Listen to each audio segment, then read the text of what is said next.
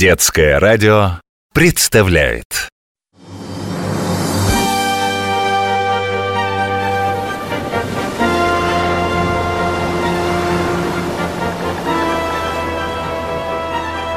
Великие путешественники Поморы, живущие по берегам холодного Белого моря, люди сметливые, свободолюбивые и работящие. Из таких был и Семен Иванович Дежнев, простой казак, верную своей службой, прославивший русских мореходов на весь мир. Мальцом больше всего любил я, когда бывалые люди про сказочно богатую Сибирь сказывали – про ее широкие реки, про таежные леса, в которых водятся зверьки с царским мехом, соболи. А сама земля богата рудой и каменьями самоцветными. Ох, как же мне хотелось скорее вырасти и самому отправиться за каменный пояс уральских гор в те сказочно богатые места. Как только вошел я в возраст, сразу подался в Великий Устюг – да к воеводе в казачье войско и записался. До места службы в Якутск добирались мы по реке Лени на наших поморских кочах. Это такие плоскодонные суда быстроходные и с малой осадкой, чтобы на мелководье ходить, не страшась мелей.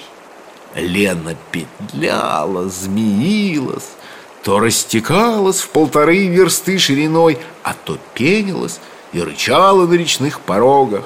Кое-где стояли конусообразные берестяные эвенские юрты, паслись олени с ветвистыми рогами.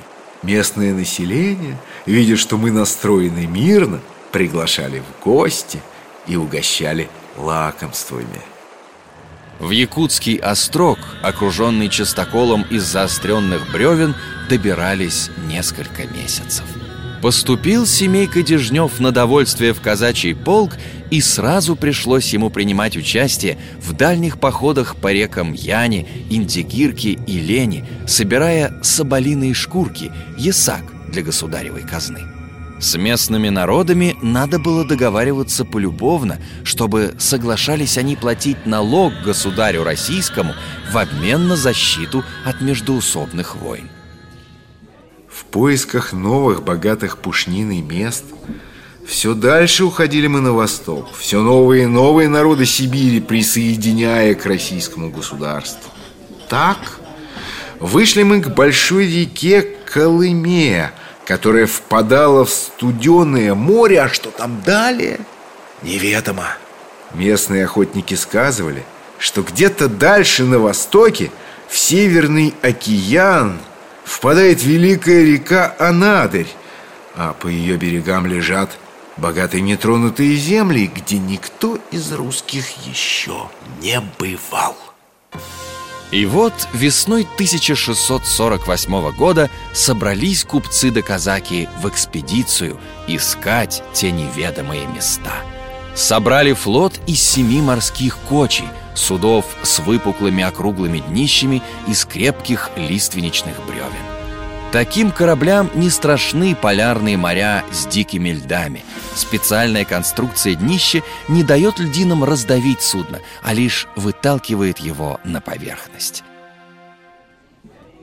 Той весной нам повезло. И студеное море было свободно от льдов. Шли мы ходко. Быстро осталось позади ниже Колымское зимовье – и небольшая толпа провожающих. Миновали гористый кряж и пустынные острова Дельты. Из устья в море суда выходили вереницей, и только любопытные круглоголовые нерпы разглядывали проходившие мимо корабли. Мы старались не удаляться от берега, от черных скал, засиженных птицами. Досталось нам вдосталь страшных бурь до штормов. Волны превращались в ледяные валы гигантской высоты, швырявшие наши кочи, как щепки. Ветер рвал паруса и снасти. Так мы и шли вдоль каменистых, неприветливых берегов, а через два с половиной месяца после начала плавания земля вдруг кончилась.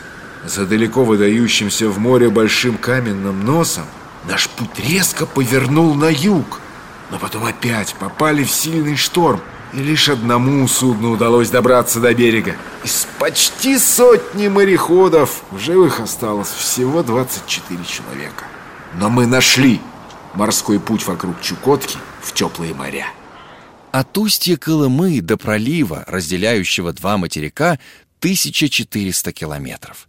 Современные корабли проходят этот путь меньше, чем за неделю.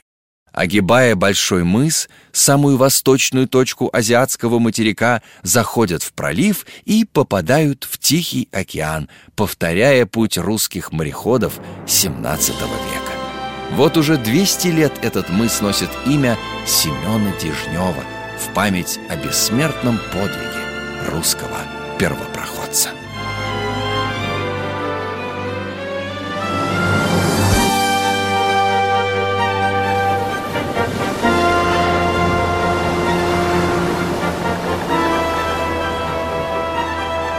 Великие путешественники.